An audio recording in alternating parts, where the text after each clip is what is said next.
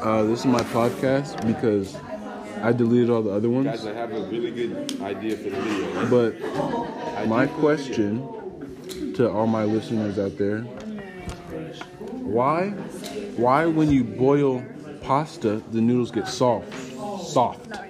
But why when you boil an egg, it gets hard? No, it doesn't. Yes, it does. An egg? When you boil an egg, that's why they call it hard-boiled eggs. Mr. Cam Hunterton, would you have would you have anything to object to that? Thank you very much. My case is closed.